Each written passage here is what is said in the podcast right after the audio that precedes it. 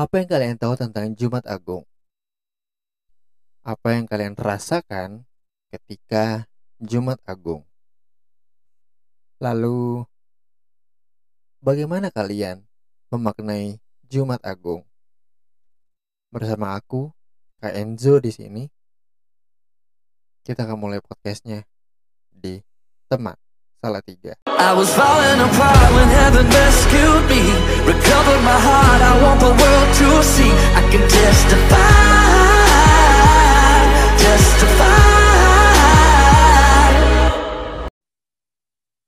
Oke.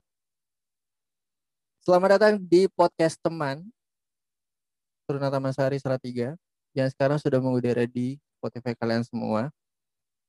Sebelum aku mulai, aku mengucapkan selamat merayakan dan merasakan experience Jumat Agung, di mana Jumat Agung adalah simbol Tuhan Yesus mati untuk menebus dosa-dosa kita.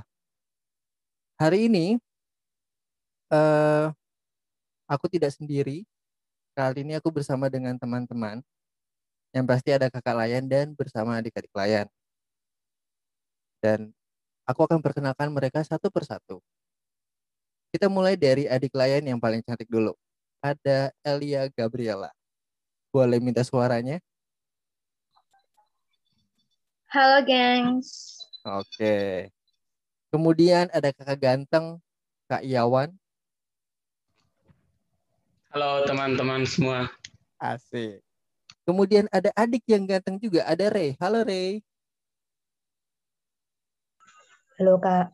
Mantap. Ada dua kakak cantik. Ada Kak Bella dan Kak Esti. Hai. Halo. Iya. Nah, hari ini spesial. Podcast Teman eksklusif. Kita akan ngobrol, berbincang tentang Jumat Agung. Nah, sebelum kita mulai, aku punya 3 pertanyaan buat kita semua. Yang pertama, apa nih yang kalian tahu tentang Jumat Agung? Kira-kira siapa dulu yang mau jawab nih? Kalau aku tunjuk gimana? Kita mulai dari yang paling ganteng dulu kali ya. Ini deg-degan nih pasti kan. Aduh, siapa nih yang ditunjuk nih kan? Siapa nih yang ditunjuk nih? Oke. Kak, karena Kak Iawan sudah menganggap terlebih dahulu, jadi silakan Kak Iawan. Oke, Kak Enzo, terima kasih. Jadi untuk yang pertama, apa yang kalian tahu tentang Jumat Agung? Jadi yang saya pahami tentang Jumat Agung atau kisah ketika Tuhan Yesus mati untuk menanggung semua dosa manusia. Jadi Jumat Agung diperingati ketika Tuhan Yesus disalibkan oleh orang-orang Romawi pada saat itu untuk menebus segala dosa dan kesalahan yang diperbuat oleh manusia. Jadi Jumat Agung adalah kisah untuk menang kembali peristiwa penyaliban dan penderitaan Tuhan Yesus. Begitu, Kak Enzo. Mantap. Jadi kalau menurut Kak Iawan, Jumat Agung adalah sebuah proses di mana ketika orang Kristen mempercayai bahwa Tuhan itu sangat mencintai umatnya sehingga dia mengorbankan dirinya. Oke. Kita mulai ke adik yang paling cantik, yang sudah dari tadi gaya-gaya. Elia, menurut kamu apa sih Jumat Agung itu? Secara umum, Jumat Agung yang aku tahu yaitu kematian Tuhan Yesus. Terima kasih. Mantap. Lanjut, aku pengen dengar suara Kak Bella. Oke, Jumat Agung itu adalah identik dengan libur kepepet sih ya, Kak. Jadi kita lagi siap-siap mau euforia kebangkitan, tapi dimulai dengan kita memaknai satu hari. Biasanya kalau di mana? Biasanya aku pernah mengadakan ibadah sore hari, Kak. Jadi Jumat Agung ibadahnya sore jam 3 gitu. Jadi ibadah sore, pernah sih, maksudnya kebiasaan kalau kita di GPIB kan ibadah pagi ya. Yeah. Tapi ini pernah satu kali kita coba ibadah sore untuk memaknai sengsara Tuhan Yesus pada saat Tuhan Yesus mati gitu sih. Jadi Jumat Agung itu proses apa ya? Kalau bisa dibilang sedihnya kali ya. Bagaimana kita tahu, oh Tuhanku tuh mati buat aku. Itu yang paling sedihnya sih. Jadi Tuhan mati bukan karena dia, tapi karena kita. Itu yang paling dalam sih. Sambil kita siap kemenangan, tapi kita diajak untuk refleksi lebih dalam lagi. Gitu sih, Kak. Mantap. Untuk adik Rei, menurut adik Rei, apa yang kamu tahu tentang Jumat Agung, atau apa yang adik Rei tahu tentang Jumat Agung?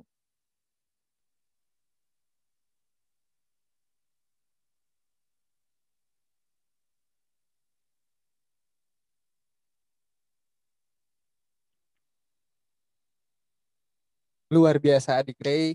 Adik Rei, halo?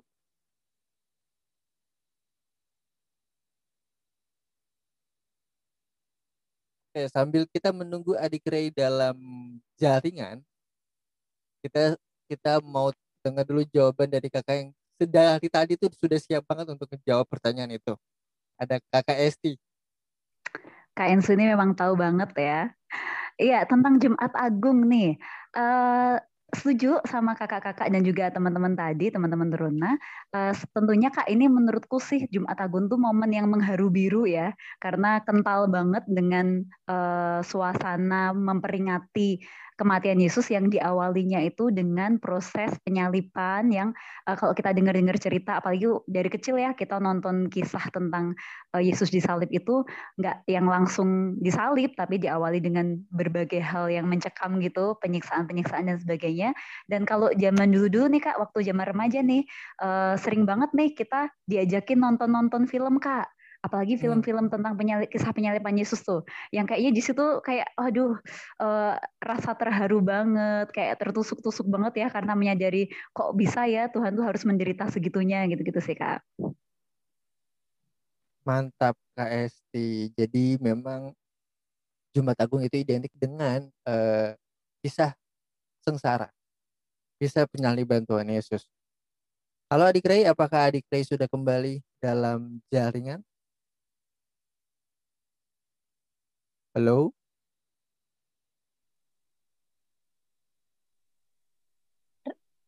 Nah, ini sudah mulai ngomong tapi kayaknya belum kedengeran ya Kak ya? Iya. Suaranya. Belum keluar berarti ini. Memang belum, tadi ya. Katanya kendala untuk mengeluarkan suaranya. Halo Kak. Halo ya. Nah, mantap. Oh, ya. Silakan adik Rei. Jumat Agung adalah hari Jumat sebelum Minggu Pasca, di mana hari peringatan penyaliban Yesus Kristus dan wafatnya di Golgota. Mantap. Oke, kalau begitu Rei, apa sih yang Rei rasakan ketika Jumat Agung sebagai bahan refleksi? Siapa tahu ada adik-adik Teruna yang cuma menganggap bahwa Jumat Agung itu, oh ya udah, it's just Friday and that's it. Gitu. Tapi kalau menurut Rei sendiri, apa sih yang Rei rasakan ketika Jumat Agung, Rei? Kalau yang pertama dirasakan, senang sih, Kak. Kenapa senang? Kenapa senangnya, Rei? Karena besoknya Sabtu ya?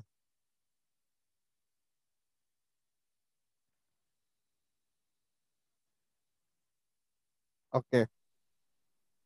Kalau Kak Esti sendiri, ini aku balik ya, berarti dari bawah ke atas ya. Nah, kalau Kak Esti sendiri, Kak, apa sih yang Kak Esti rasakan ketika Jumat Agung, Kak?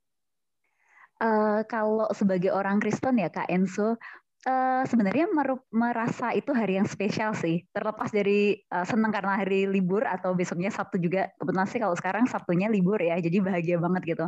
Tapi terlepas dari itu, karena Jumat Agung ini kan termasuk salah satu momen penting ya kalau dalam apa kalender gerejawi gitu. Jadi ya, gerejawi. Jadi ini salah satu hari yang penting. Jadi rasanya kayak ada sesuatu yang harus kita ngerti, ada sesuatu yang harus kita maknai, dan ada sesuatu yang harus kita nikmati gitu sih di hari itu gitu Kak. Oke, lanjut. Aku mau dengar suaranya Kak Iawan. Oke, Kak Enzo. Jadi ketika Jumat Agung, dua hal yang saya rasakan. Yang pertama, sedih. Yang kedua, senang. Kenapa sedih? Karena Kristus sebagai orang yang sosok yang kita percaya, itu harus menanggung penderitaan. Meskipun penderitaan itu pada ujungnya untuk keselamatan kita semua, tapi tetap saja penderitaan yang dirasakan Yesus cukup menyakitkan bagi dirinya. Dan itu juga saya turut merasa sedih atas hal itu. Tapi di balik kesedihan itu ada kesenangan. Karena ketika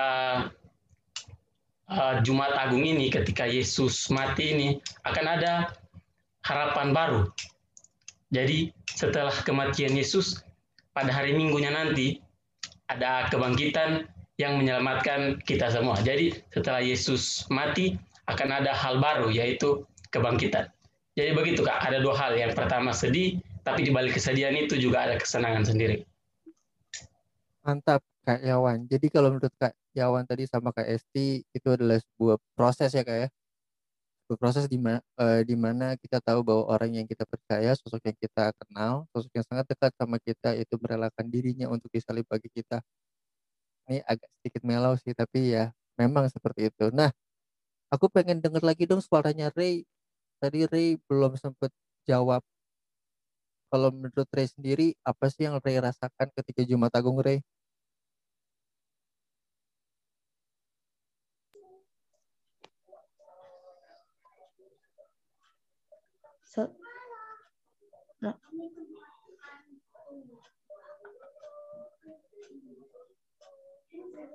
Senangnya itu karena dosa kita sudah ditebus pada hari Jumat Agung, Kak. Oke.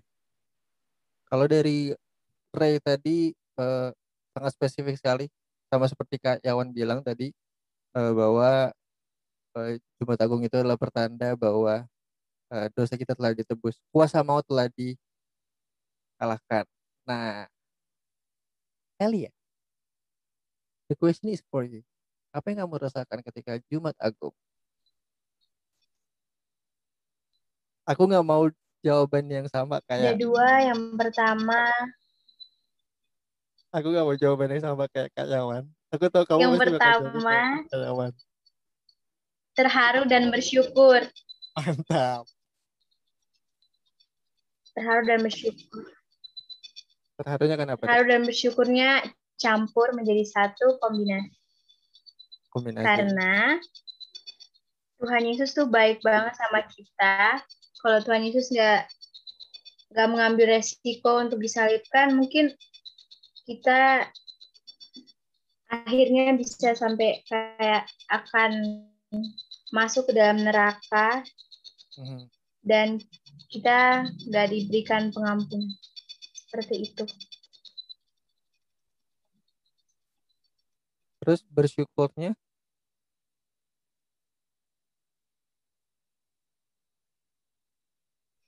Bersyukurnya karena Tuhan Yesus mau mengorbankan nyawanya untuk kita, anak-anak yang berdosa, anak-anak yang tidak tahu apa-apa. Tuhan Yesus baik banget. Berarti terharunya berarti telah, kalau yang aku tangkap berarti terharunya karena Elia mengakui bahwa merasakan betul bahwa Tuhan Yesus itu baik banget sampai dosanya Elia bisa ditebus oleh Tuhan Yesus. Nah, teman-teman, sebelum aku masuk ke Kak Bella, jadi Kak Bella boleh mempersiapkan jawabannya dahulu. Teman-teman, kalau misalkan teman-teman mendengar sampai sejauh ini podcast kami, ada sedikit noise, itu dikarenakan kami menggunakan aplikasi Zoom untuk berbagi suara. Jadi kalau teman-teman mendengar ada sedikit noise, kami mohon maaf. Tidak ada yang sempurna di dunia ini, baby. Lanjut Kak Bella. Oke, kalau di aku apa yang kurasakan, karena tadi harus jawaban yang berbeda ya, gengs. Ternyata di akhir itu pusing ya. Karena semua sama, tapi satu lagu yang terbersih tadi, Meski tak layak diriku. Waduh, buat aku, gila ya, kita tuh nggak layak banget, tetapi Tuhan hadir dan datang buat kita, membuat kita tuh bisa beribadah, kita bisa pelayanan. Buat aku itu adalah rasa yang luar biasa banget sih. Apa? Kesempatan untuk bisa menikmati sebagai anak Allah itu wow rasanya. Itu yang aku rasakan dan mau terus aku dalami karena kita kalau udah kebiasaan ya Kak, akunya udah tahun ini ya pengennya sih 20 sekian tapi ternyata sudah 30 kali mengalami Jumat Agung, 30 kali. Artinya kadang suka merasa oh Jumat Agung. Dah. Tapi justru di momen kali ini nih, terima kasih buat Suranatha Mansari kembali mengingatkan bahwa momen ini tuh wow banget. Dan harusnya itu kita rasakan setiap hari ya, bahwa kelayakan itu kita dapat. Itu sih Kak. Aku jujur, aku sampai speechless karena benar-benar ini seru banget karena bagi aku pribadi adalah ketika kita mendengar lagu yang tadi Kak Bella bilang, terus kita layak diriku itu kayak wow, gua ini orang yang sebenarnya gak ada di dalam bagiannya Tuhan Yesus sebenarnya, tapi kita membedakan Tuhan Yesus dengan Tuhan yang ada di dunia ini. Kebetulan di dunia ini kita tahu ada 6.000 sekian Tuhan dan hanya satu yang benar yaitu Tuhan Yesus. Kalian boleh googling itu betulan ada 6.000 sekian Tuhan. Nah, tadi kita udah ngomongin tentang apa yang kalian atau apa yang teman-teman tahu tentang Jumat Agung, terus apa sih yang teman-teman rasakan? Mungkin aku langsung lanjut aja kali ya, langsung ke aku punya 3 pertanyaan pamungkas. Yang terakhir itu nanti kita skip buat pertanyaan spesial. Oke. Pertanyaan yang pertama adalah bukan pertanyaan yang pertama sih, pertanyaan yang selanjutnya adalah menurut Kak Iawan, kenapa sih Tuhan Yesus mau menyalibkan dirinya buat kita? Apa alasannya, Kak? Oke, Kak Enzo, terima kasih. Alasan kenapa Tuhan Yesus mau untuk disalibkan.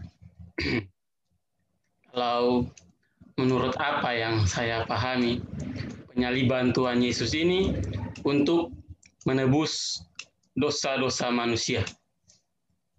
Tuhan Yesus datang sebagai penebus, sebagai pahlawan untuk manusia. Tuhan Yesus diutus oleh Bapanya datang ke dalam dunia. Pertama-tama untuk memberitakan kabar kebenaran, memberitakan Injil sukacita. Setelah itu Tuhan Yesus menebus dosa-dosa manusia karena manusia sudah tercampur aduk dengan dosa-dosa. Tuhan melihat ini, oh tidak bisa, harus ada penebusan yang menyelamatkan umat manusia sehingga umat manusia ini terlepas dari dosa-dosa. Hal inilah yang membuat Yesus mau untuk disalibkan. Nah, kalau kita lihat dari sisi lainnya lagi, ketika Tuhan Yesus difitnah oleh mahkamah-mahkamah agama, dibawa ke hadapan Pilatus, kemudian Pilatus menjatuhkan hukuman disalib. Di situ Yesus tidak memberontak, meskipun ada kemungkinan untuk Yesus memberontak, tapi Yesus tidak memberontak. Kenapa dia tidak memberontak? Karena dia mengikuti apa yang Bapanya karyakan kepada dia. Begitu Kak yang saya pahami. Mantap. KST boleh menanggapi Kak? Bukan menanggapi sih, boleh menjawab. Ya, itu yang dibilang Kak Iawan itu sebenarnya hal yang paling mengena ya Kak. Menurutku kalau kita mencoba merenungkan nih, kenapa sih Tuhan Yesus disalib? Karena ya kalau kita tahu disalib itu bukan hal yang enak jelas. Dan kalau Kalau teman-teman tahu juga di masa dahulu itu kalau nggak salah kan salib itu bukan hanya semacam hukuman, tapi itu juga menunjukkan kutukan ya. Jadi orang yang disalib itu kan dikutuk gitu kan. Nah, dengan posisi Yesus yang tadi dibilang orang yang benar, suci, dan dia difitnah lah sehingga sampai Yesus bisa mengalami penyalipan itu. Nah, aku yang mengena dari penjelasan Kak Iawan tadi, ketika bicara tentang itu bagian dari Yesus mau taat kepada perintah Bapaknya untuk membuat karya keselamatan bagi manusia gitu. Artinya kalau Yesus nggak mau, sebenarnya kita nggak punya peluang sama sekali nih untuk merasakan keselamatan gitu. Jadi buat aku pribadi, ketika memerenungkan alasan Yesus mau disalibkan, ya karena Yesus sendiri tahu itu cara untuk dia menaati cara Bapaknya untuk menyelamatkan manusia, dan dia tahu itu satu-satunya cara, Kak, supaya manusia bisa diselamatkan gitu. Karena kalau misalnya dipikir, manusia nih sebenarnya nih kalau dari zaman dulu kala kan dikasih salah satu cara ya buat menebus dosanya ya melalui pengorbanan hewan atau korban-korban persembahan, korban penebusan salah dan sebagainya, itulah yang kita tahu di Perjanjian Lama. Tapi bahwa itu tidak sepenuhnya bisa menghilangkan dosa atau bisa menebus dosa. Nah, ya karena kan maksudnya apa sih hewan, apa darah hewan dibandingkan dengan kesalahan manusia kan nggak sebanding gitu. Ya, tapi betul. Ya kan. Nah, tapi di sini nih perannya Yesus, karena ya darah Yesus tuh darahnya orang benar nih yang harus ditumpahkan, saking-sakingnya yaitu caranya Tuhan untuk menyelamatkan manusia, karena emang manusia nggak bakal bisa menyelamatkan dirinya sendiri gitu. Ini kalau mungkin nanti selain teman-teman Teruna, Kak Bella juga bisa cerita nih yang kemarin kita barusan juga baca nih Kak, tentang di ayat di Mazmur 49 nih Kak. Di situ dibilang kalau manusia itu kan menuju kebinasaan ya, dan ada bagian ayat tuh yang bilang bagaimana manusia dapat menyelamatkan dirinya dari maut. Bahkan dia tuh nggak bisa loh menebus dengan segala kegemilangannya, manusia nggak bisa menebus dirinya sendiri. Nah, menurutku itu bagian sangat penting yang membuat kita harusnya sadar kalau Yesus nggak lakukan, ya kita nggak punya kesempatan untuk bisa menikmati keselamatan. Makanya kenapa sampai tadi kita bisa merasakan Jumat Agung itu sebagai momen wow buat kita secara Kristiani, karena kita ngerti nih, kita paham nih, itu loh satu-satunya kesempatan kita buat ngerasain keselamatan. Dan kalau ini nanti teman-teman makin merenungkan, kita makin merenungin bareng dalam podcast ini, kayaknya kita bakal makin dapat insight ya, maksudnya dapat rema atau dapat hal yang dalam banget untuk kita secara pribadi memaknai Jumat Agung ini. Itu sih Kak kalau dari aku. Oke, terima kasih Kak Esti. Aku pengen dengar suaranya Rei lagi deh. Kenapa sih kalau menurut Rei sendiri, kenapa Tuhan Yesus harus disalibkan?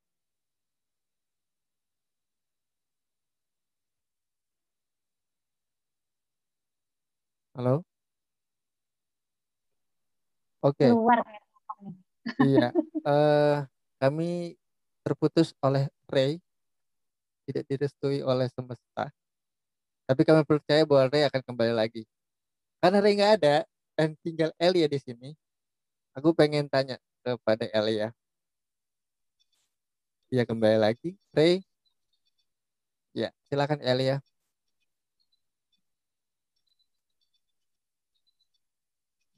Menurut Elia, pertanyaan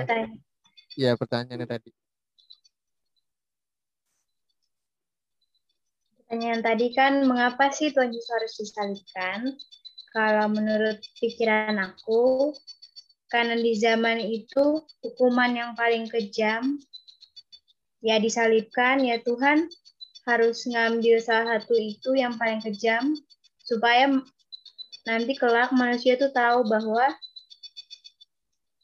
dosa dari manusia itu Tuhan udah tebus. Nah, dari situlah kita bisa memaknai bahwa Tuhan Yesus itu penuh kasih dan dia mau menyelamatkan kita lewat disalibkan tadi. Mantap. Ada satu fakta menarik. Ini sebelum kita masuk ke Rei. Jadi Rei sama Kak Bella boleh mempersiapkan jawabannya terlebih dahulu. Sebelum aku masuk ke Kak Bella dan Kak Rei, ini ada satu fakta menarik bahwa ketika Jumat Agung, sadar gak sih kita sebagai manusia bahwa Tuhan Yesus itu menunjukkan bahwa dia pure Tuhan. 100% Tuhan, 100% Tuhan, dan dia 100% manusia. Kenapa aku bisa bilang seperti itu? Karena ada momen ketika dia ngomong sama Tuhan, sama bapaknya, dia ngomong, Tuhan kalau memang boleh, cawan ini tolong deh, biarkan itu berlalu. Itu menggambarkan kita sebagai umat sebagai umat manusia. Aku menurutku itu menurutku itu sebuah deklarasi, bukan deklarasi sih, lebih kayak bentuknya Tuhan mengatakan bahwa iya, saya juga manusia. Tapi saya juga Tuhan gitu loh. Jadi momen itu menunjukkan bahwa itu 100% bahwa Tuhan kita itu hidup, Tuhan kita itu bukan dongeng, dan Tuhan kita itu bukan cerita-cerita zaman dulu.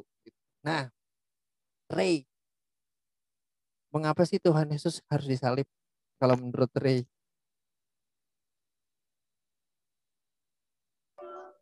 Alasan pertama mengapa Yesus harus mati yaitu untuk menanggung akibat dosa terpisah dari Allah yang seharusnya ditanggung oleh manusia. Itulah sebabnya sebelum mati Yesus berkata, dan pada jam 3 berserulah Yesus dengan suara nyaring, Eloi, Eloi, lama sabaktani, yang berarti Allahku, Allahku, mengapa engkau meninggalkan aku? Lalu berserulah Yesus dengan suara nyaring dan menyerahkan nyawanya. Jadi alasan Yesus disalib itu karena kita yang berdosa terpisah dari Allah. Mantap memang jawaban Rene, Kak. Luar biasa. Aku speechless, Kak. Speechless Elia sama Rei. Keren banget. Ini kita tutup aja kali podcastnya, kayak udah terjauh semua nih kayaknya. Oke. Karena Kak Bella sudah memberikan emoticon, jadi kita berikan Kak Bella untuk menjawab. Silakan Kak Bella. Saya luar biasa. Maaf, hilang suaranya. Datang lagi saya ya. Jadi terima kasih buat Kak Iawan, Elia, Rei, KST. Luar biasa banget. Sungguh mengingatkan. Kayaknya kita nih kayak lagi Jumat Agung duluan ya. Aduh, bener-bener. Semoga teman-teman yang mendengarkan podcast ini turut memberikan jawaban dan turut melihat refleksi dari setiap kita atau bahkan mungkin menambah refleksi buat teman-teman yang mendengarkan. Nah, buat aku di sini yang aku mau lihat adalah selain dari jawaban teman-teman tadi ya, kenapa sih Tuhan Yesus tuh harus disalib? Yang aku lihat adalah, nah, itu jawaban Reone yang akan saya artikan. Artinya adalah jadi teladan sih. Buat aku lihat semacam tadi menyambung dari penjelasan Kak Iawan dan Kak Esti juga. Selain dari penegasan Rei dan Elia ya. Tapi sambungannya dari itu adalah udah teladan. Artinya Tuhan itu sudah kasih contoh duluan bagaimana ketaatan itu. Dimulai dengan, sekali lagi, aku awalnya sangat suka dengan Kak Iawan, terima kasih. Jadi, kenapa Tuhan Yesus disalib itu benar-benar karya ilahi. Ya, kita nggak ada yang bisa tahu bagaimana Tuhan itu udah cantik banget menyusun dari penciptaan hingga kematian. Itu karya ilahi yang aku sekali lagi bersyukur bahwa Tuhan kasih contoh bagaimana melawan dosa dengan teladan itu sih. Itu kali Kak yang aku tambahkan dari semua jawaban yang luar biasa aku terima tadi. Thank you Kak Enzo. Wah, lagi-lagi aku speechless karena jawaban-jawabannya sangat-sangat di luar ekspektasiku. Jujur karena ya pertanyaannya sebenarnya nggak begitu banyak sih teman-teman. Cuma kenapa aku cuma memilih 6 pertanyaan karena menurutku 6 ini adalah tanda. Tandanya apa? Nanti kita jelaskan. Oke, lanjut. Kak Iawan dan ya masih ada Kak Iawan ternyata. Kak Iawan boleh halo lagi Kak. Halo. Nah, teman-teman semua. Nih kakak ganteng nih. Oke, kakak ganteng. Aku pengen tanya ke kakak ganteng. Dan ntar keterusan lagi aku mengira kakak ganteng. Kak Iawan, kalau menurut Kak Iawan sendiri Kak, gimana kita sebagai orang Kristen Bentar Kak, ini ketutupan chat, maaf. Bagaimana sebagai orang Kristen kita harus bersikap dalam memaknai Jumat Agung? Mungkin Kak Iawan sama kakak-kakak yang lain juga bisa kasih contoh buat adik-adiknya. Tadi kayak kata Kak Bella, kita harus menjadi teladan. Jadi sebelum adik-adiknya menjawab, kita harus memberikan teladan dulu jawaban kita seperti apa. Silakan Kak Esti, Kak Bella boleh berpikir terlebih dahulu. Kita tumpahkan semuanya kepada Kak Iawan. Silakan Kak. Oke Kak Enzo, terima kasih untuk pertanyaannya. Jadi pertanyaannya, bagaimana sikap kita sebagai orang Kristen untuk dapat menyikapi Jumat Agung? Nah, di penjelasan awal tadi sudah kita jelaskan secara bersama-sama ya, sudah dijelaskan oleh Kak Bella, dijelaskan oleh Kak Esti, oleh adik Elia dan juga adik Rei, bahwa Jumat Agung itu peristiwa ketika Yesus menderita, disalibkan, dan mati. Peristiwa kematian Yesus. Nah, mulai dari situ secara kedepannya itu kita mengulang peristiwa ini. Kita memperingati peristiwa ini. Tujuannya kita memperingati karena kita mengungkapkan rasa syukur kita kepada Tuhan. Penyaliban dan kematian Yesus ini sebagai langkah awal menuju kebangkitan. Kebangkitan yang menyelamatkan manusia dan penggenapan seluruh hukum-hukum yang ada sebelum kitab Injil Matius, Markus, Lukas, dan juga Yohanes dalam tradisi Perjanjian Lama. Jadi bagaimana cara kita bersikap dalam menanggapi Jumat Agung seperti ini. Nah, kalau kita lihat dari kalender gerejawi dan juga kegiatan-kegiatan gerejawi, setiap hari Jumat Agung pasti selalu ada ibadah Jumat Agung. Sebagai orang Kristen, kita diberi pilihan mau datang ibadah atau tidak. Tujuan kita datang ibadah untuk apa? Untuk memaknai penderitaan Yesus, memaknai kematian Yesus, yang mau menebus dosa manusia. Nah, apakah pada saat ini kita sebagai orang Kristen masih mau untuk memaknai kematian Yesus di kayu salib demi menebus dosa-dosa manusia? Ada baiknya menurut saya, dan haruslah kita sebagai orang Kristen datang untuk beribadah pada saat Jumat Agung, dan tidak hanya pada saat Jumat Agung, tapi ketika hari-hari minggu atau perayaan-perayaan lainnya. Jadi begitu Kak, kalau dari saya satu poin saja. Sebagai orang Kristen, ada kalender gerejawi, ada kegiatan-kegiatan gerejawi. Salah satunya adalah ibadah Jumat Agung. Hadirlah dalam ibadah itu. Terima kasih. Terima kasih Kak Iawan. Jadi kalau misalkan Jumat Agung, ayo walaupun itu libur, jangan malas-malasan untuk datang beribadah. Karena kapan lagi kita bisa duduk perjamuan, makan roti, kita menghayati kematian Tuhan Yesus Kristus. Aduh, aku sudah menjawab. Ini pasti bakal ditonton sama Kak Esti nih kayaknya nih. Oke. Kak Esti. Salah, aku jawab duluan tuh. Ya, walaupun ada jawaban duluan, Kak, harus ada kelengkapannya gitu ya. Harus saling melengkapi nih kita nih. Biar lebih bermakna lagi nih podcast kita hari malam ini nih.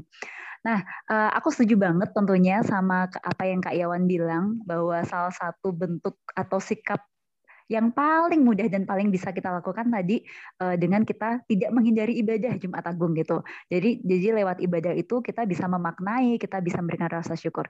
Nah, kalau boleh melengkapi jawaban Kak Iawan, Kak, dan sedikit menyimpulkan ya dari apa yang tadi kita sudah sharekan dari awal nih, ketika kita mencoba mengulik lagi apa yang kita ketahui, apa yang kita rasakan dan sebagainya.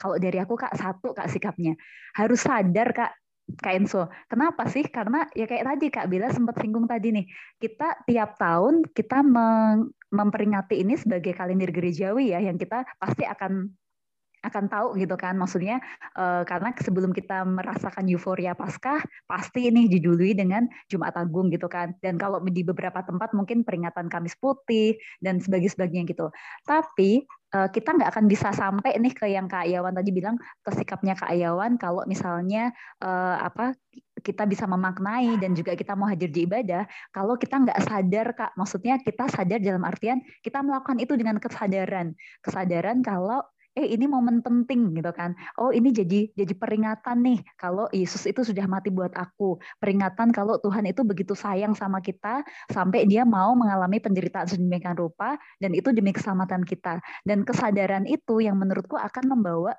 pemaknaan kita tuh nggak yang jatuhnya ke perasaan gitu loh, Kak. Kadang-kadang kan kayak tadi nih, kalau aku waktu zaman-zaman masih remaja dulu ya, yang lebih banyak kan suka kebawa perasaan nih ya, kayak perasaan mengharu birunya, perasaan kayak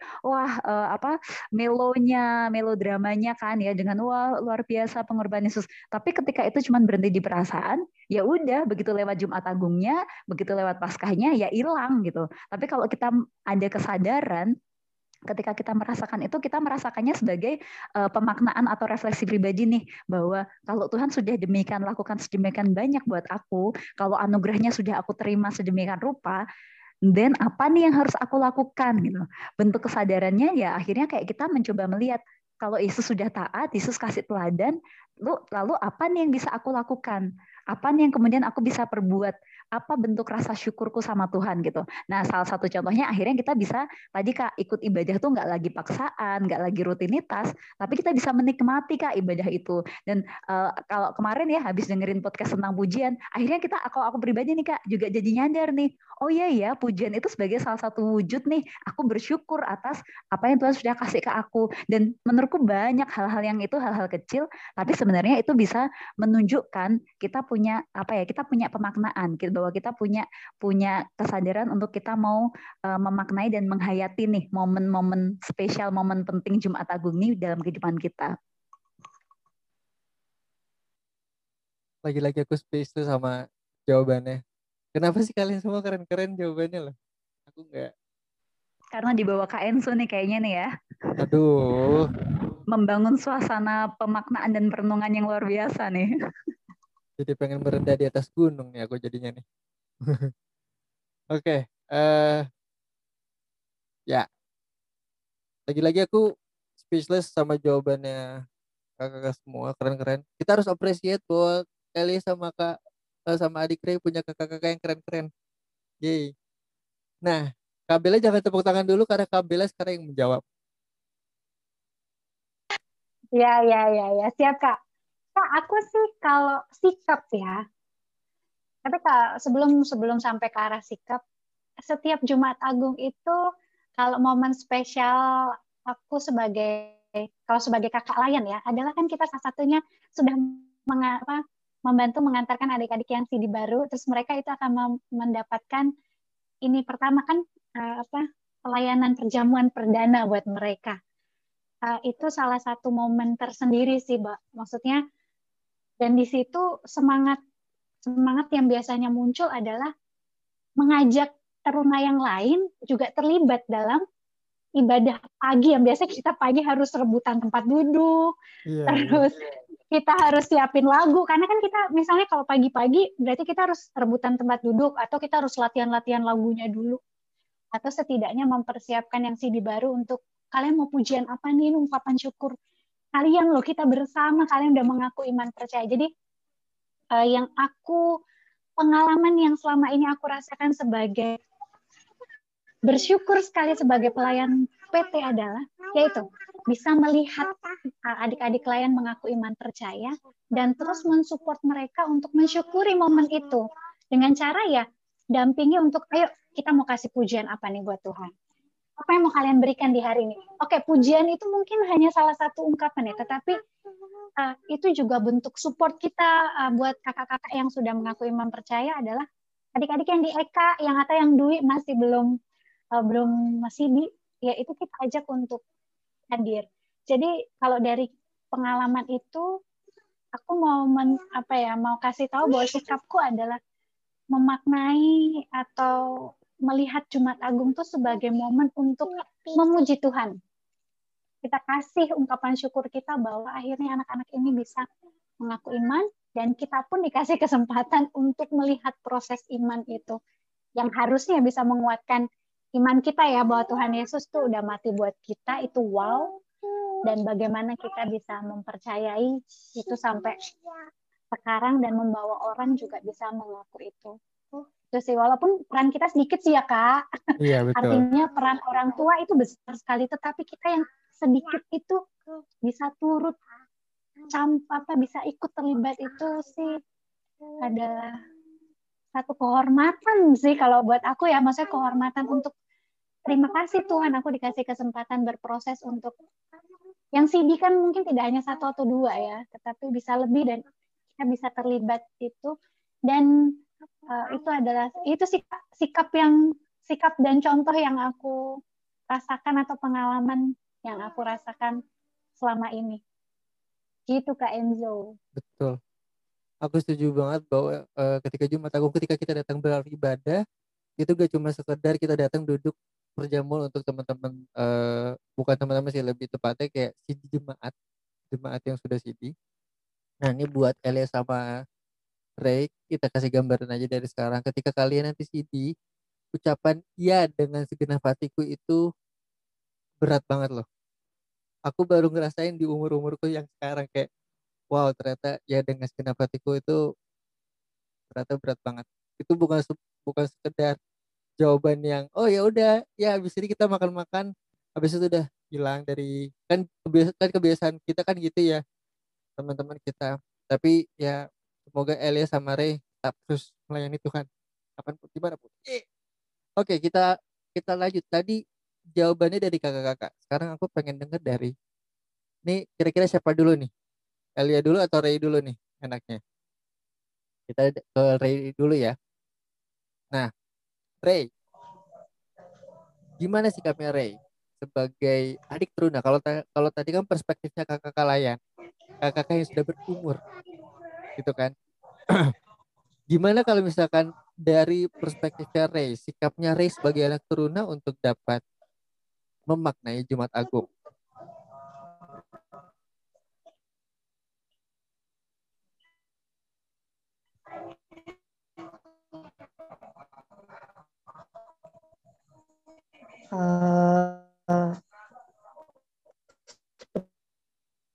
Sebagai anak Teruna dalam memaknai Jumat Agung dapat berupa belajar tentang pengampunan. Makna Jumat Agung adalah menjelaskan dasar dari Tuhan. Dengan penyaliban Yesus Kristus ini perlihatkan kami dan semua Kristiani dengan mengampuni dosa mereka. Bahkan Yesus itu menunjukkan betulnya kasih bagi Tuhan. Dia selalu menolong dan mengasihi orang-orang. Bahkan ketika Yesus meminta tolong mengampuni orang lain tersebut. Ini bahkan karena Yesus bahwa mana merupakan atas dan memiliki yang mereka terjerumus ke dosa. Yesus mengajarkan bahwa menyimpan memendam kebencian kepada kami.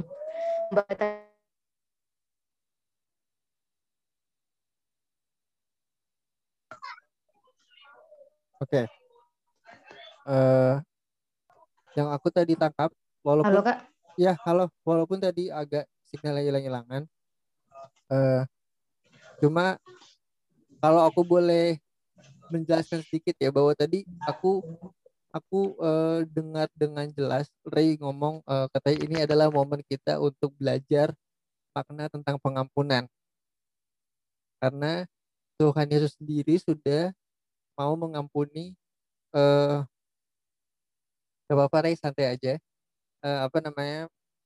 karena Tuhan Yesus sendiri sudah memberikan contoh teladan yang kita di KST bilang bahwa Tuhan Yesus sendiri pun juga mengampuni kok gitu. Itu yang tadi aku sempat dengar dari Rei, dan bagiku iya juga ya, bahwa momen Jumat Agung itu salah satu bentuk kita belajar untuk mengampuni gitu loh. Tuhan aja yang begitu besar mengampuni, masa sih kita yang masih numpang wifi di tempat lain nggak mau mengampuni orang gitu kan. Nah, sekarang yang udah senyum-senyum kecil, silakan Elia.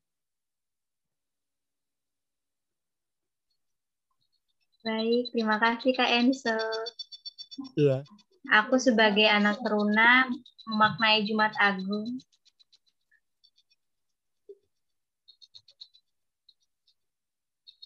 Ya, gimana Elia? Nah, aku sebagai anak teruna memaknai Jumat Agung yaitu merenungkan bahwa Tuhan itu baik, Dia mau menyerahkan nyawanya untuk kita, anak-anak yang berdosa, dan sikap kita atau keadaan nyata kita untuk merespon pengorbanan Tuhan itu adalah dengan kita berdoa, mendekatkan kita secara spiritual, dan juga membaca firman Tuhan supaya lebih mengenal gimana sih kok Tuhan baik banget sama kita gitu. Pertanyaan yang jawaban yang menurutku sikap padat, jelas dan tepat. Sebagai anak teruna kita harus belajar untuk dapat memahami dan memaknai kematian Yesus itu bukan cuma semata-mata Tuhan Yesus mati, tapi ada pesan yang sangat indah yaitu keselamatan buat kita semua. Nah, ini aku tinggal punya satu pertanyaan terakhir. Gitu kan? Kalau tadi waktu briefing adalah ini sebaiknya Kak Enzo yang konklusi. Tapi apa ya?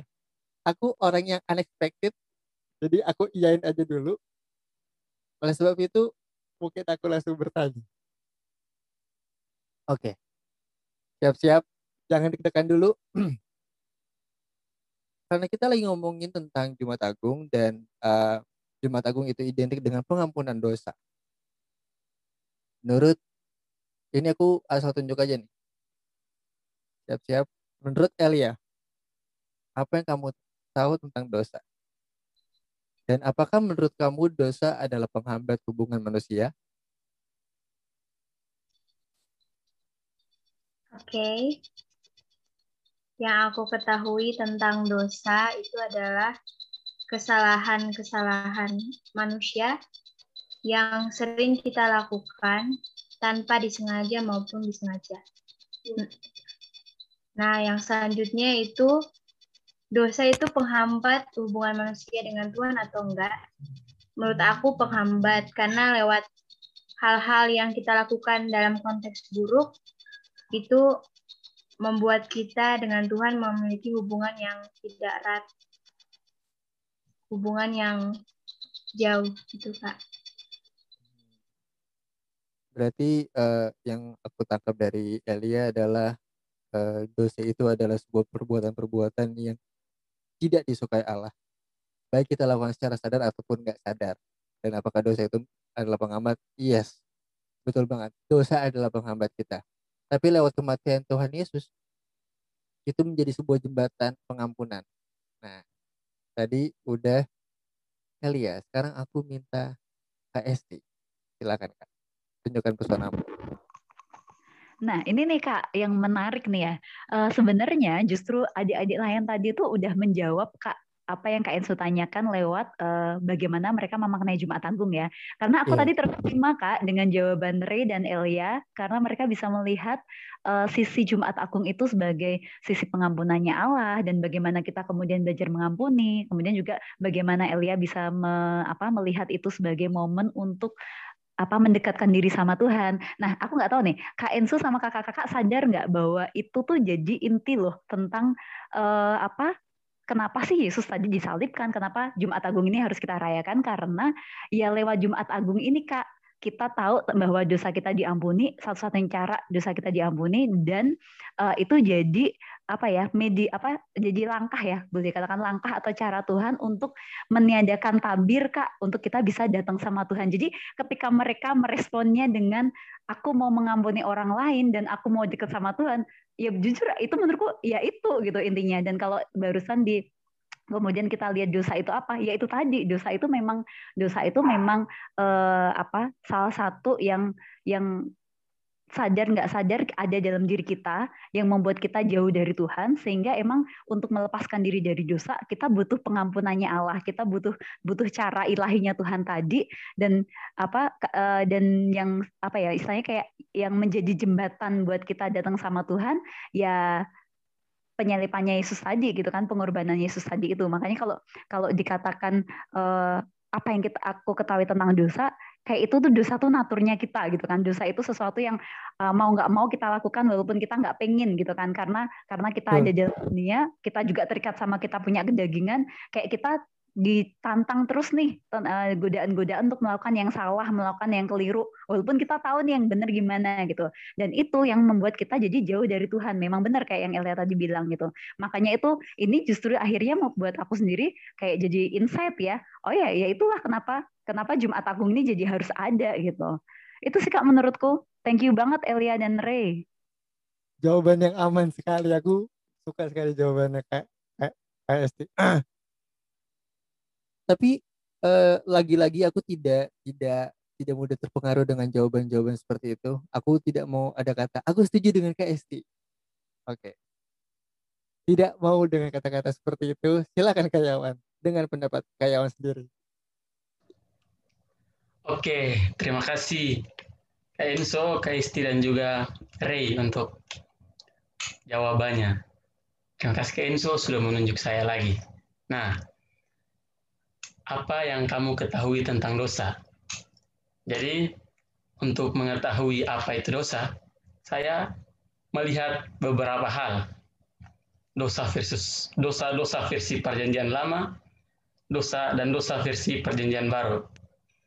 Dalam Perjanjian Lama, dosa itu diartikan sebagai kataat awon. Kataat awon itu dalam bahasa Ibrani.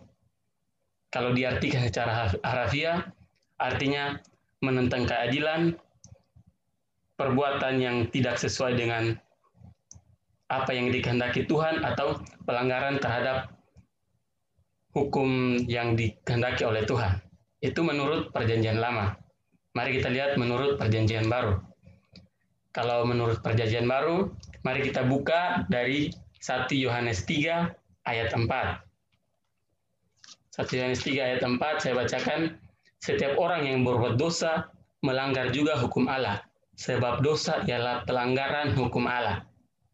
Saya ulangi, setiap orang yang berbuat dosa melanggar juga hukum Allah, sebab dosa ialah pelanggaran hukum Allah. Lihat lagi di Roma 14 ayat 23. Tetapi barang siapa yang bimbang, kalau ia makan, ia telah dihukum, karena ia tidak melakukannya berdasarkan iman. Dan segala sesuatu yang tidak berdasarkan iman adalah dosa.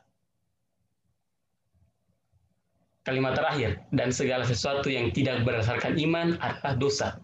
Nah itu dosa menurut Perjanjian Lama dan juga Perjanjian Baru. Mari kita lihat lagi pengertian dosa menurut Kamus Besar Bahasa Indonesia. Kamus Besar Bahasa Indonesia mengartikan dosa sebagai pelanggaran yang melanggar hukum Tuhan atau agama. Itu kalau menurut Kamus Besar Bahasa Indonesia. Mari kita lihat lagi menurut ensiklopedia Alkitab masa kini, sebagaimana yang telah diedit oleh Douglas. Douglas menuliskan bahwa dosa ialah kegagalan, kekeliruan, kesalahan, kejahatan, pelanggaran, tidak menaati hukum, kelaliman, ketidakadilan, dan lain-lain. Dosa adalah kejahatan dalam segala bentuknya. Dosa adalah bentuk pertentangan terhadap Allah. Kata terakhir, dosa adalah bentuk pertentangan kepada Allah. Nah itu kalau bisa disimpulkan, maka dosa yang saya pahami adalah segala sesuatu hal yang diperlakukan oleh manusia yang menentang hukum Taurat, yang menentang hukum Allah, yang tidak sesuai dengan apa yang Allah kehendaki. Itu definisi dosa yang saya ketahui berdasarkan apa yang sudah saya baca. Kemudian, apakah menurut saya dosa adalah penghambat hubungan manusia dengan Tuhan? Jawabannya ya. Kalau saya jawabannya ya. Kita bisa lihat kisah dalam Perjanjian Lama, kisah Adam dan Hawa. Ketika mereka memakan buah yang dilarang, yang diambil dari pohon pengetahuan itu, mereka menyadari bahwa mereka adalah manusia yang berdosa. Mereka sudah melakukan apa yang salah, yang telah dikehendaki oleh Allah. Sehingga terputuslah hubungan antara manusia, terputuslah hubungan antara Adam dan Hawa, dan juga dengan Allah. Jadi dosa ini memang penghambat hubungan, bahkan salah hal yang membuat hubungan manusia dengan Allah itu putus. Begitu Kak yang saya ketahui. Terima kasih. Nah, kalau ini Kak Iawan ini Kak, ini macam Paulusnya kita nih ya. Betul. Jadi bisa jelas mengulik dari PL, PB dan berbagai sumber referensi yang lainnya, memang benar-benar muridnya Gamaliel ini. Di masa berarti kan nggak salah Kak, aku suruh Kak Iawan bahasa sekalian kan, nggak salah dong. Full banget ya. Ini kan mantap kan? Berarti memang caraku tadi untuk nyemplungin orang itu memang benar. Sudah boleh pusing Kak Iawan? Tenang, kita masih punya 10 pertanyaan lagi Kak. Tapi buat Pasca. Jadi santai aja dulu. Oke. Rei. Kenapa aku taruh Kak Bella terakhir? Karena aku tahu gongnya dari Kak Bella nih pasti. Oke. Kita berikan tekanan sedikit buat Kak Bella. Silakan Rei. Apa sih yang Rei tahu tentang dosa dan apakah menurut Rei dosa itu adalah penghambat hubungan manusia dengan Tuhan? Ya Kak, menurut saya dosa adalah penghambat hubungan manusia. Dosa adalah ketidaktaatan manusia dalam hubungannya dengan Tuhan yang diungkapkan melalui pemberontakan dan pelanggaran manusia.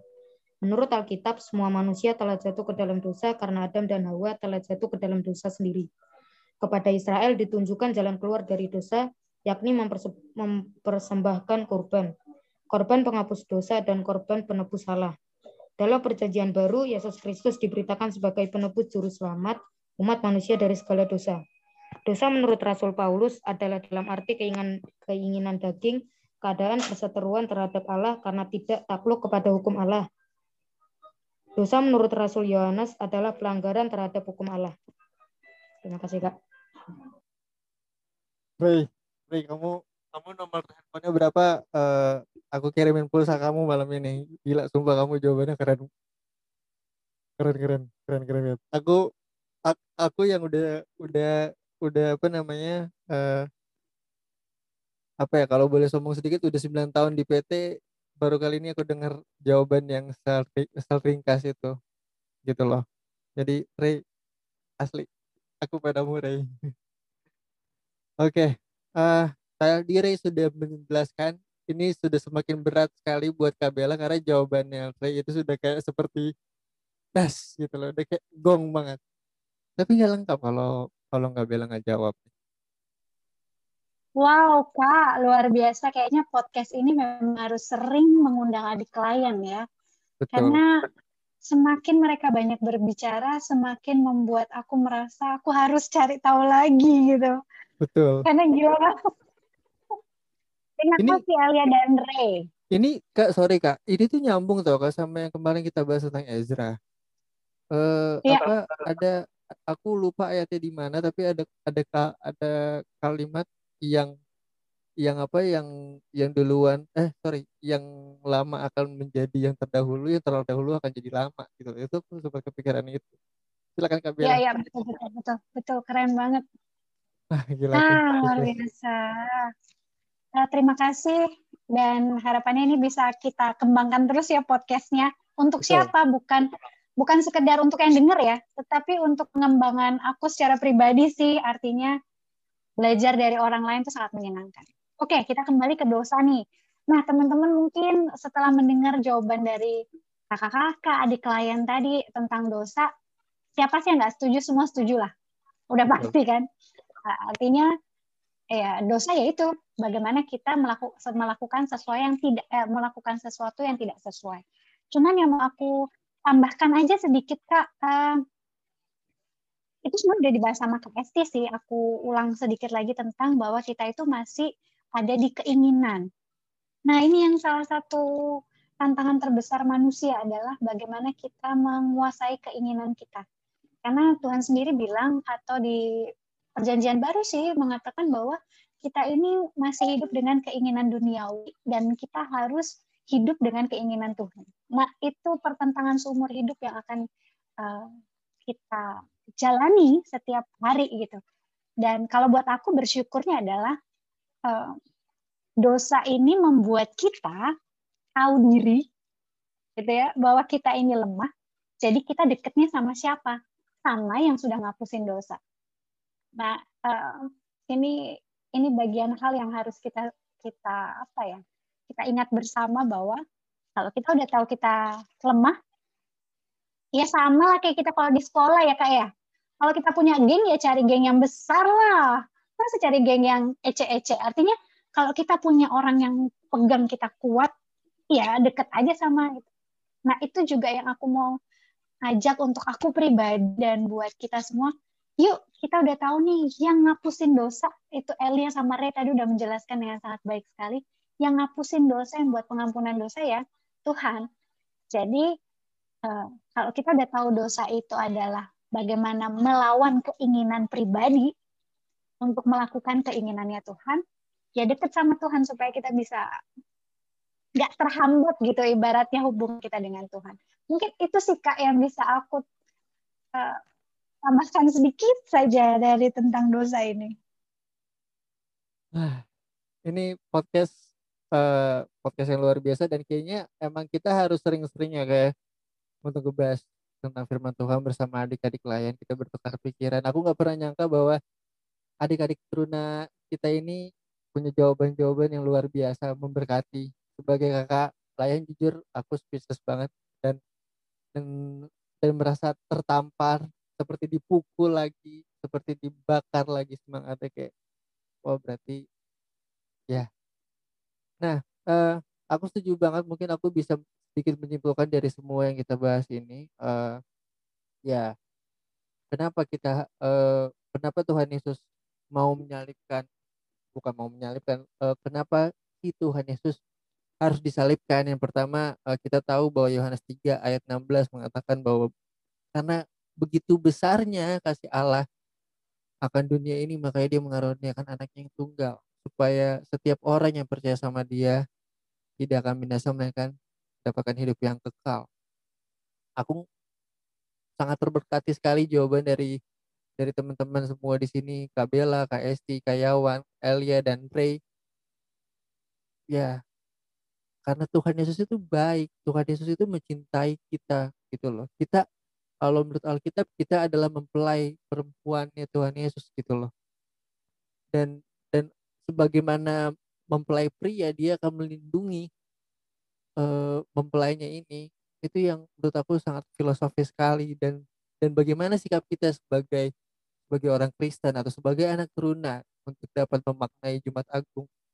Yang kayak tadi Kak Bella bilang bahwa yang paling sederhana adalah kita beribadah. Kak Esti juga menambahkan bahwa kita harus memuji Tuhan. Elia dan Rei juga menambahkan hal yang sama, yang serupa. Bagiku itu sangat sangat simpel, tapi itu sangat berkenan, karena kapan lagi kita bisa merasakan kemurahan Tuhan. Karena bagiku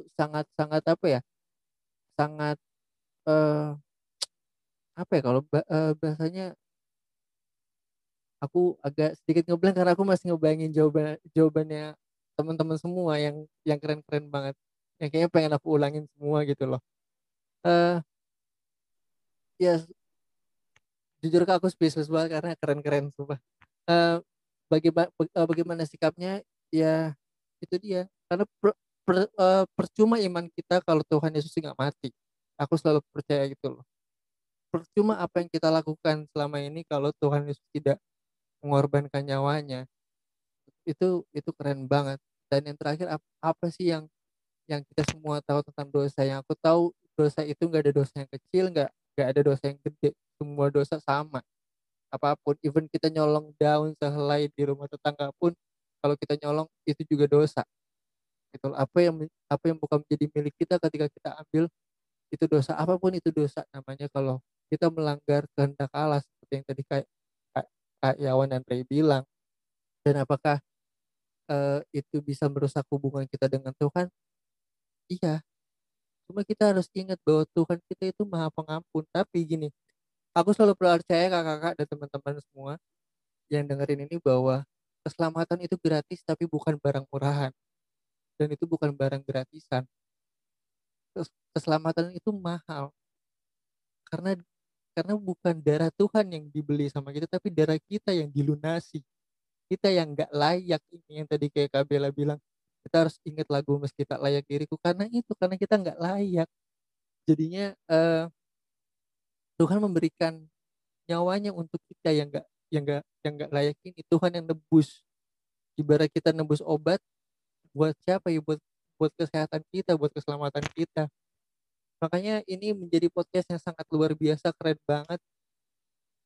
Ini mungkin dulu durasinya sangat pendek ya kayaknya. Jadi kayaknya nanti pasca kita akan jor-joran lagi.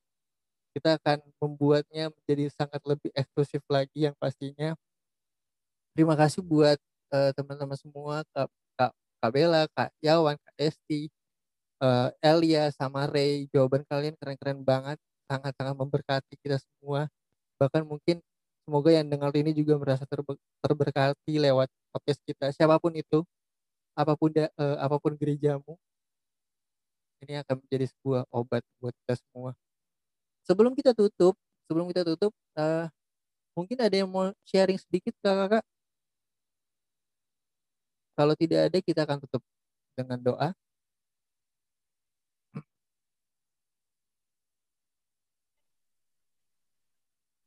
Ada dari Kak Iawan kayaknya udah mempersiapkan sesuatu yang luar biasa nih. Ini yang gue tunggu nih. Tapi boleh nggak sih Kak Enzo sebelum ke Kak Iawan, Elia sama Rei kayak punya closing statement gitu loh Kak, untuk apa yang mereka dapat hari ini. Aduh, hampir tuh aku kelupaan tuh. Elia sama Rei punya closing statement. Hal yang pengen kalian sampaikan setelah melakukan diskusi yang di malam hari yang luar biasa ini. Ya. Kita mulai dari Rei dulu kali, boleh Kak? Rei? Udah Kak, itu aja. Aku yakin dia tidak mempersiapkan itu. Oke, Rei, thank you. Kalau gitu Elia, okay. Elia adakah? Elia ini adakah yang mau disampaikan? Sekian dan terima kasih. Oke, Kak. Terima kasih. Oke. Okay. Berarti next-nya adalah kita harus mempersiapkan adik-adik kita juga harus punya closing statement. Ya.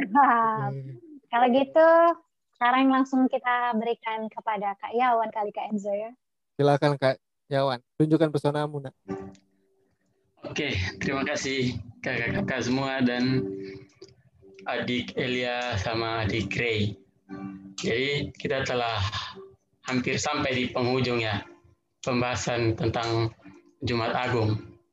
Berbicara tentang Jumat Agung, tentu tidak bisa dilepaskan dari kisah penderitaan Yesus ketika berada di atas kayu salib. Darahnya yang menetes melambangkan bahwa dosa kita manusia sudah dihapuskan.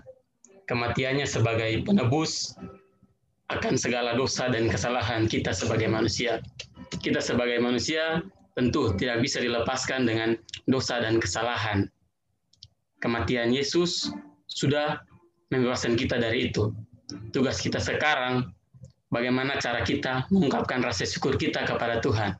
Jika Tuhan sudah mengorbankan dirinya, sudah mengorbankan darahnya sebagai lambang penghapusan dosa terhadap manusia, maka tugas kita adalah mensyukuri itu dengan cara bersyukur terhadap apa yang Tuhan beri, mengikuti segala perintah yang Tuhan perintahkan, yang tidak menghadirkan dosa, sehingga kehidupan kita bisa berguna bagi diri kita, bisa berguna bagi orang sesama kita, bisa berguna bagi orang tua kita, dan terlebih kehidupan kita berguna di hadapan dan hadirat Tuhan.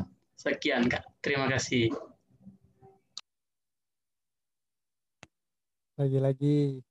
Lagi-lagi speechless. Jawabannya keren-keren. Ini berarti emang harus nih kita bikin segmen seperti ini nih. Mungkin Kak Bella dan Kak Esti ada closing statement Kak? Oke. Sudah mengangkat jempol semua. Berarti untuk itu terakhir sebelum aku tutup dengan doa, aku cuma bilang selamat mengingat rayakan Jumat Agung. Semoga lewat perayaan Jumat Agung ini kita bisa sadar karena begitu besar kasih Allah kan kita semua. Karena kita semua layak. Enggak cuma kita yang berenam ada di sini, tapi semua yang lagi dengar ini. Kita semua layak di hadapan Tuhan. Jadi sebelum kita tutup podcast kita satu dalam doa, kita berdoa. Terima kasih Tuhan atas penyertaan-Mu sampai detik ini. Kami tahu Bapa bahwa Engkau sangat mencintai kami. Engkau sangat-sangat peduli dengan kami Tuhan. Kami yakin dan percaya juga segala perkara dapat kami tanggung di dalam nama-Mu Tuhan. Karena kami tahu bahwa Engkau adalah Tuhan yang perkasa. Tuhan yang mulia. Tuhan yang hidup. Tuhan yang cuma sekedar dongeng belaka Tuhan. Kami percaya bahwa Tuhan itu ada, Tuhan itu nyata. Dan kami juga percaya bahwa lewat kematian Tuhan Yesus, kami telah dibenangkan dari kuasa maut Tuhan. Kiranya keselamatan ini tidak berlalu begitu saja. Kami tidak menyia-nyiakan keselamatanmu Tuhan. Tapi ajari kami agar menjadi orang yang lebih patuh dan taat kepadamu Tuhan. Sebagaimana Engkau telah teladankan kepada kami. Hidup kami telah menjadi bagian dalam keseharian kami mohon ya Bapa untuk berkati setiap kami yang ada di sini, yang sedang berdiskusi di ruangan Zoom ini, maupun yang sedang mendengarkan lewat Spotify dan platform manapun Tuhan. Inilah doa kami Tuhan, layakanlah kami. Dalam nama Tuhan Yesus kami berdoa dan mengucap syukur. Amin. Yeay, podcastnya selesai. Kita tepuk tangan dulu yuk. Yeay. Terima kasih. Kak, sorry kayaknya aku harus leave duluan karena apa, yang lain ya. Oke. Okay. Iya. Hai Elia, Rei. Thank you, Kak. Dadah. Baik, Kak. Dadah. Dadah. Thank you semuanya.